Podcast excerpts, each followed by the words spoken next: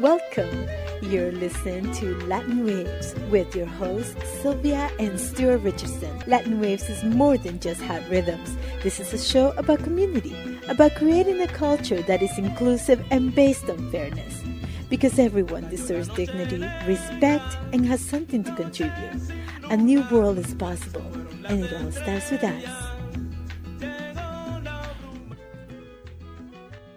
This morning, I am delighted to be joined by Dr. David mm-hmm. Kirkland. He's the author of A Search Past Silence, The Literacy of Young Black Men. His accolades go way beyond his role in education as someone who really inspires us to think as educators of transformation. Transformation you know the ways our students learn the mm-hmm. ways they engage with learning but also to think of ourselves as educators as anti-racist as people who are activists in our own right for social justice. Most importantly i respect your work as an academic who is also actively engaging in transforming our society from the ways that we think about our world, from the ways that we think about what is possible, from the ways that we have been domesticated to think certain things are impossible, like equity, like, you know, humanity being part of our students' education. Um, so I want to engage you and perhaps entreat you to tell a story, paint a picture of how do we create a system that allows us to learn and be humanized by it, not dehumanized. You know, in many ways, I think when we go to school, that's our first lesson in stay still, don't move, you know, becoming this automatic robots. You know, we just do as we're told. And I think what you're inviting us to do is something very different to become animated in our own imagination, animated in our ways of seeing, uh, a way through the injustice, a way through the systematic oppression to find the tools to create our own tools to remake the world you know in the ways that we would love to to see it in the ways that would serve all of us. Has been written about this. You know a lot of people are talking about what do we need? You know we don't only need schools that our students our babies deserve right? We also need to create schools that deserve our babies. Our babies are more. And, and the question is how do you do it right? So uh, i would you know, to, to people who are listening to this and you're really interested in, you know, kind of like reimagining schooling and education, life and the situation and the environments of, you know, people who have found themselves vulnerable, you know, um, people who are vulnerable because of systemic oppression, you know, um, and the other forces of dehumanization that wants to rob us of life instead of give us more life if you're interested in that project, you know, um, I would suggest that you look at the work around culturally responsive, sustaining education. That's the way. And what it's saying is that those who are closest to the problem are closest to the solution. That those who are most implicated by a system should be integral, should be part of its design. That we have to build our own you know, that education systems for our babies should be built by our hands, designed by us, that the choices that are made, from curricular choices to personnel choices, should be choices that we make, not choices that are made for us or imposed upon us. That's the basic logic, that the idea of education should be rooted in the substance of our souls, that it should be about us. The other piece, you know, um, by way of story, because you asked me to tell a story, we have to feed our better wolves, right? There is this Cherokee proverb that features a grandfather speaking to his grandson. The grandfather says to the young man, he says, There's a fight going on inside of me. And he says that it's a terrible fight, and it's between two wolves.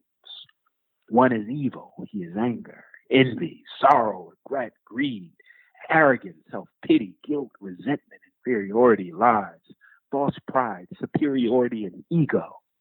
The grandfather continued. The other is good. He is joy, peace, love, hope, serenity, humility, kindness, benevolence, empathy, generosity, truth, compassion, and faith. The same fight is going on inside of you, inside of every other person, too. The grandson thought about it for a minute and then turned to his grandfather and asked, Which wolf will win? And the grandfather replied, The one you feed. So we have to feed our better wolves, right? We have to feed this idea of joy, peace, love, hope, serenity, humility, kindness, benevolence, empathy, generosity, truth, compassion, and faith. And the question is, what does feeding these wolves look like? Well, those elements are the substance of our redesign. Right? So when we redesign educational spaces, as we redesign opportunity, how do we center things like joy? Our, our students currently don't experience joy when they go to school. They don't get the foundation of education. The foundation or the basics of education aren't things like reading, writing, and arithmetic. I'm a prolific writer and an avid reader. Read about 50 books a year, some 100 plus articles a year. I've written over 150 things, including seven books. But before I became a prolific writer and avid reader, I had an opportunity to fall in love with words, to allow the look of letters to dangle off of my tongue. Right? The basics of education are things like pleasure, play, curiosity, and creativity. And when students are hurting, they're things like healing. This is the foundation. And we have to build from that foundation the foundation of hope, the foundation of love, the foundation of peace, foundation of serenity, foundation of humility and kindness and benevolence, empathy and generosity, truth and compassion, and faith. That's what the redesign looks like. That's feeding our better wolves.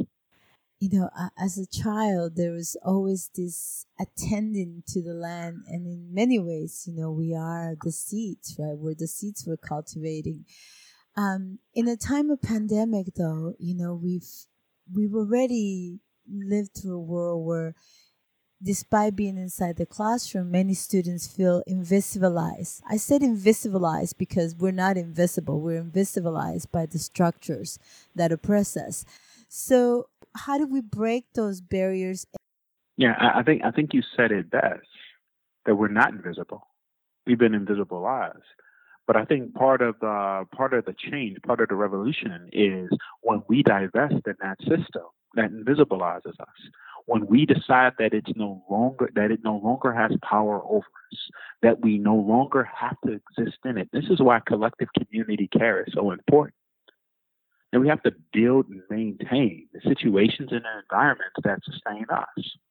Malcolm X makes the distinction between segregation and separation right? We have to separate ourselves from dehumanization and dehumanizing conditions, not necessarily segregate, because we invite in and are willing to integrate with anyone who has the purpose and the cause of humanity at their base. But certainly it becomes at some point an obligation to distance ourselves and distance ourselves truly from things that do not support, sustain, or love us. It is our job to surround ourselves with the things that will see us. Ralph Ellison, he writes in Invisible Man, I'm invisible, not because, you know, I don't exist, but because they refuse to see me, which means that we have to shape our reality, not around those who cannot or refuse to see us, but about those who can and want to. I guess, what advice would you offer to teachers who are intentional about their desire to care for their students through uh, their teaching and yet are feeling the challenges by institutional uh, rigidity and you know the whole marking schemes that you know delimited um, what is worth knowing and what had to be taught.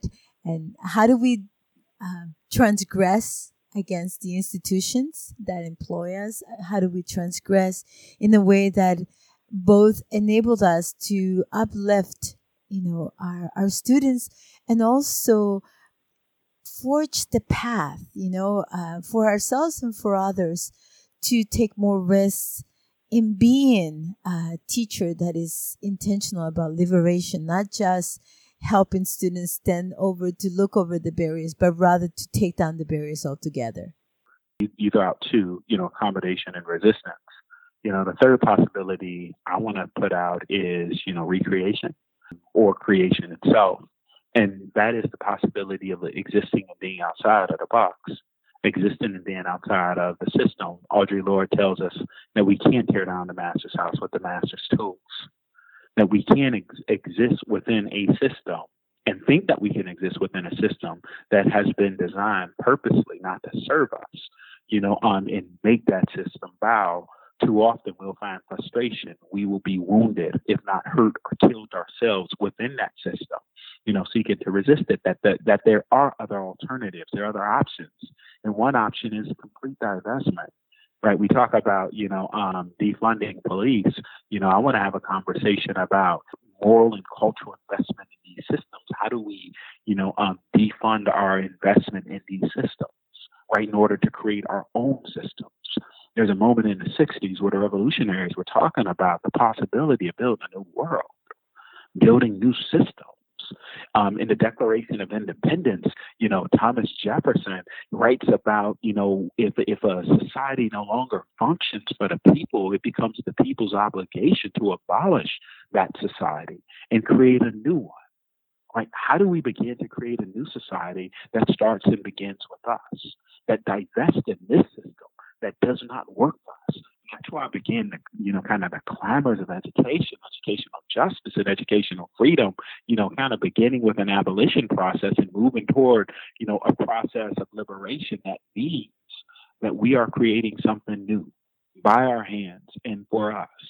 You know, um, so I just want to put out there that possibility. If you're becoming frustrated because you are a co-conspirator within a system that has not been designed to support our babies, and you're frustrated, you know, um, and you are experiencing your own types of trauma, you're um, violent, you, you are experiencing daily, but the daily violence of a system.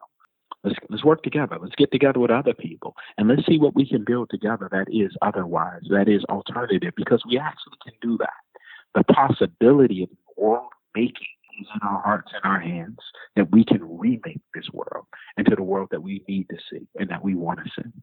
When we think about culture, though, you you bring a very important point in that culture is one of the tools that has been used to oppress us. You know, we're told this is the culture. You you live in this country, and the culture here is uh, as if as if culture was some homogeneous story, you know, the one univocal story. And I always say people culture is what we create, you know, what we're creating daily. And how do you invite your students to not only see themselves as cultural agents, but also as the creators of that culture? On on, on, an idea of culture, I don't I don't know if culture, you know, um, hates us. I think it is the abandonment, it is the dissolution, it's the destruction of culture. You know, that's violent. I think that's what we see in the United States, especially when we try to force down a single story. That, you know, Americana is not culture. Americana is a type of distortion that's promoted by the forces of, you know, hegemony, the forces of those who are in power. You know, um, but within that, you know, are these beautiful, powerful cultures that teach us, that sustain us, that we should learn from, that we contribute to, and they contribute to us, right? We make them and they make us. You know, um, and I do think a recognition of that and helping young people, helping students understand the recognition of that so we can be far more intentional in the process, you know, could be powerful it could be transformative. So the question is, you know, how do we bring about a recognition of what culture is, you know, and what culture can be, you know, um, and how culture has within it a DNA, you know, um, for a people. You know, um, and that we have different DNA, right? The DNA that makes us, you know, that that, that give us this chain of relations, and that when we come together to create like this pluralistic world you know, it makes the world more bountiful and beautiful. Biodiversity, cultural diversity, you know, um, is powerful. As powerful as it is pragmatic, you know, it's important for us to kind of like talk about that, talk about those lessons. And I think that this is what the conversation that we're having is about. Why don't we have these lessons? Why isn't this the standard in school? Why aren't we teaching our young people about their cultural agency, about their cultural responsibilities, right? Why aren't we teaching, you know, um, people about this kind of, you know, celebratory elongated chain that we belong to? Right? Why aren't we teaching people about the intersectionality of cultures and mixtures and the ways that that mixture can make for a more beautiful and exciting, you know, life force, right? Why aren't we why aren't we doing this work in our schools? It seems the most important work to do.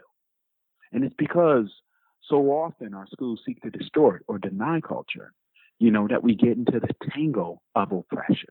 You know, the types of oppressions that we see endure that are maintained, you know, because of the systems and the situations that value the few, you know, over the many. For the past 15 years, I've been very engaged with global social movements, not just in education, but in gender equity and indigenous social movements. And one of the things that I know is a constant in my life is the need for celebration, the need for us to recognize, to see each other, you know, in our efforts, right? However humble it may seem to us, how when we look back, we see uh, the beautiful uh, opportunities we co-created for ourselves. You know, when someone said, "Oh, that's silly, that's impossible," and then you go and do it, we don't know what we're capable of until we do it. So, in closing, I wonder if you could talk a little bit about what inspires you, what keeps you energized, what keeps you, um, you know, moving on those days when you know we all hit them right? We get the blues and we feel like the world is completely crushing our spirit. How do you re-energize? How do you keep yourself in motion? How do you keep yourself um, hopeful? You know my mother says hopelessness precedes disease. So how, how do you energize from within you listen to Latin Waves. To support our work, please visit LatinWavesMedia.com and consider becoming a member for as little as $1 per month. Thank you for listening. A similar question by a reporter recently. You know, um, the reporter asked me, why do I engage this work? I suppose I do the work, you know, not for myself, because of our babies, because of our children, and the deep and abiding love that I have for them. Like, how do you look at you know, um, the possibilities of our womb and not want to make a difference. To say that everything that we do in terms of transformation isn't solely for us, but for those who will replace us. And that we should have something that brings or pricks our hearts, you know, on if the answer to the question, what did we leave behind for them, is that we left them empty, if we that we left them vacant, that we left them with a world that was contemptible and corrupt. Right? I get to be at New York University. I'm currently the Vice Dean for Equity, Belonging, Community Action at the NYU Steinhardt School, one of the largest, you know, um, schools and the largest private university in the nation. I'm also the executive director of the NYU Metro Center and a professor of urban education here. I wouldn't be in this place if someone had not fought for me to be here, if someone hadn't reached into their chest and found love for someone they did not know. Again, across that chain, like you said, past, present, and future, and decided that they were going to fight with the understanding that they may not live out to enjoy the rewards of their labors, but that I would. And that was enough for them. And what I want to say right now is that that's enough for me. There's another story, right? There's a story of a, a man who drives to a beach.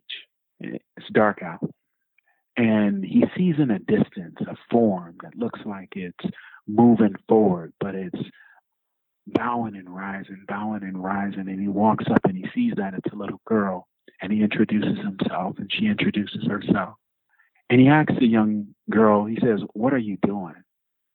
And she says, You know, um, I'm trying to save the starfish. And the man looks at the beach and he says, There must be thousands of starfish on this beach. You can't possibly make a difference. And the little girl looks at the man. She bends over, she picks up the starfish, and she throws it back into the ocean. And she says to the man, I made a difference to this one. I do the work because I know I may not be able to make a difference to everyone. Doesn't matter. But I can make a difference to this one. And that keeps me going. That's my fuel. And for as many starfish as, as you know I'm able to pick up in my life and throw back into the waters so that they can have a little bit more life, that's reward enough for me. That's beautiful. Thank you so much. You know, I was thinking that as we has faced four years of a you know a president who made it very clear that polarization uh, was the way to secure his power. Now more than ever we have also become very aware of the power of people. You know we're in the Yes. middle of a pandemic 26 million people participated in the black lives matter rallies you know across the us and canada and I think about the number of people who think about, you know, what what my actions may mean, what one person's action can mean. And to me it means the world, you know, it means when we work together, when we walk together, when we hold hands together, uh, anything is possible really, you know. And so I, I'm so grateful for the way that you engage us, for the for your stories for the move to not only decolonize, you know, the way we see education, uh, not as a tool of domestication, but also as a door to transformation, as a way to imagine what has yet to be imagined.